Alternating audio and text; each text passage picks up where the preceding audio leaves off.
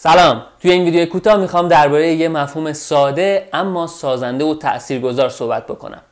مفهوم محصول زمینی. یه مفهومیه که اگه هر کسی توی جامعه اون رو درک بکنه و عملی بکنه به سادگی جامعهمون خیلی بهتر و زیباتر میشه. اما قبلش مثل هفته گذشته یکی از حکایت های مصنوی معنوی مولانا رو تعریف می‌کنم که ارتباطی با این مفهوم داره.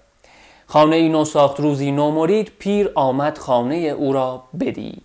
بعد پیر خواست نومرید خودش رو امتحان بکنه. ازش پرسید روزن از بهر چه کردی ای رفیق؟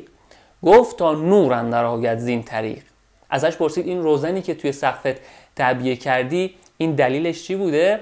و نومرید که به معنی واقعی هم نومرید بود یعنی تازه کار بود گفت برای اینکه نور وارد خونه باشه. پیر یه مقداری ناامید شد و بهش گفت آن فر است. این باید نیاز تا از این ره بشنوی بانگ نماز.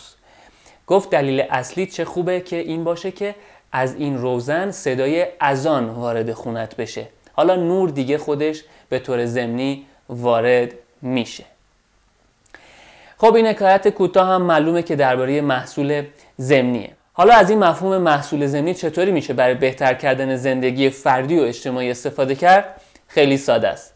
اینطور که هر کسی توی جامعه هر کار و تلاشی که می‌کنه قصد و نیت و هدف اصلیش خدمت کردن به هم خودش باشه پیشرفت جامعهش باشه افزایش آگاهی توی جامعهش باشه بعد به پول و درآمد و مادیات و شهرت و محبوبیت و این چیزا به عنوان یه محصول زمینی نگاه بکنه. دقیقا مثل همین روزنه که هدف اصلیش اومدن صدای اذان توی خونه باشه و نور هم که دیگه به طور خودکار وارد خونه میشه.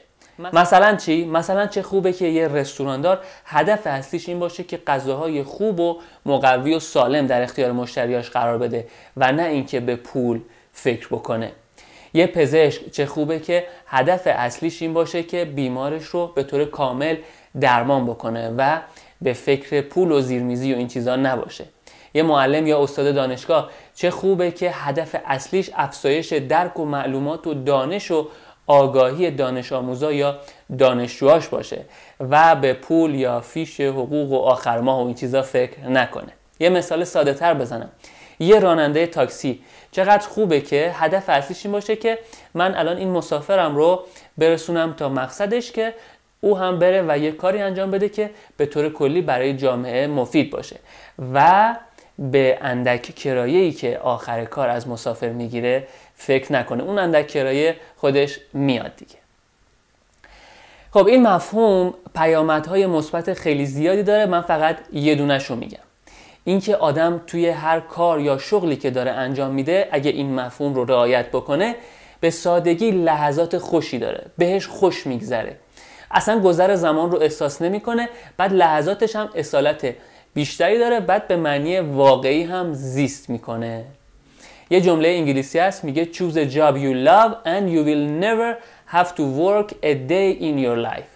اگه شغلت رو دوست داشته باشی به شغلت عشق و علاقه داشته باشی حتی یه روز هم کار نمی کنی یعنی اینقدر بهت خوش میگذره که اصلا احساس نمی کنی داری یه شغل یا یه کاری انجام میدی. خب خیلی زیاد میشه درباره این مفهوم زیبا حرف زد. قبول دارم یه مقداری ایدئاله اما جامعه ما به شدت نیاز داره که این مفهوم توش درک بشه و عملی بشه. حالا به هر میزانی که ممکنه.